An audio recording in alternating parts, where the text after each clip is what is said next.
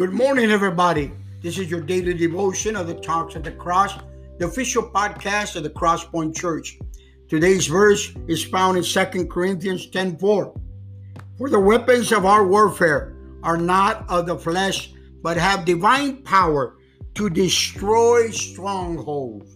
Let me read that again. That's the English Standard Version. 2 Corinthians 10 4. For the weapons of our warfare are not of the flesh, but have divine power to destroy strongholds.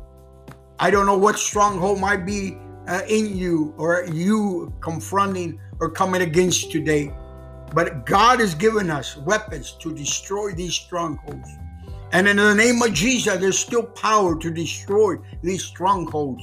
This word is for somebody today that's going to need to be able to use this weapon. And I, re- I rebuke the devil already that some of you already are being attacked as you hear this message.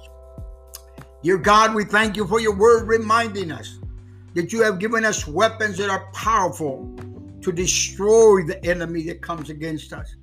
And we right now, Lord, give you all the honor and the glory for the victory that is in our way, God. We thank you and we ask you to bless our brothers and sisters, those that might need a touch right now to be able to resist and destroy these strongholds that are in their minds and hearts, God. In Jesus' name we pray. Amen.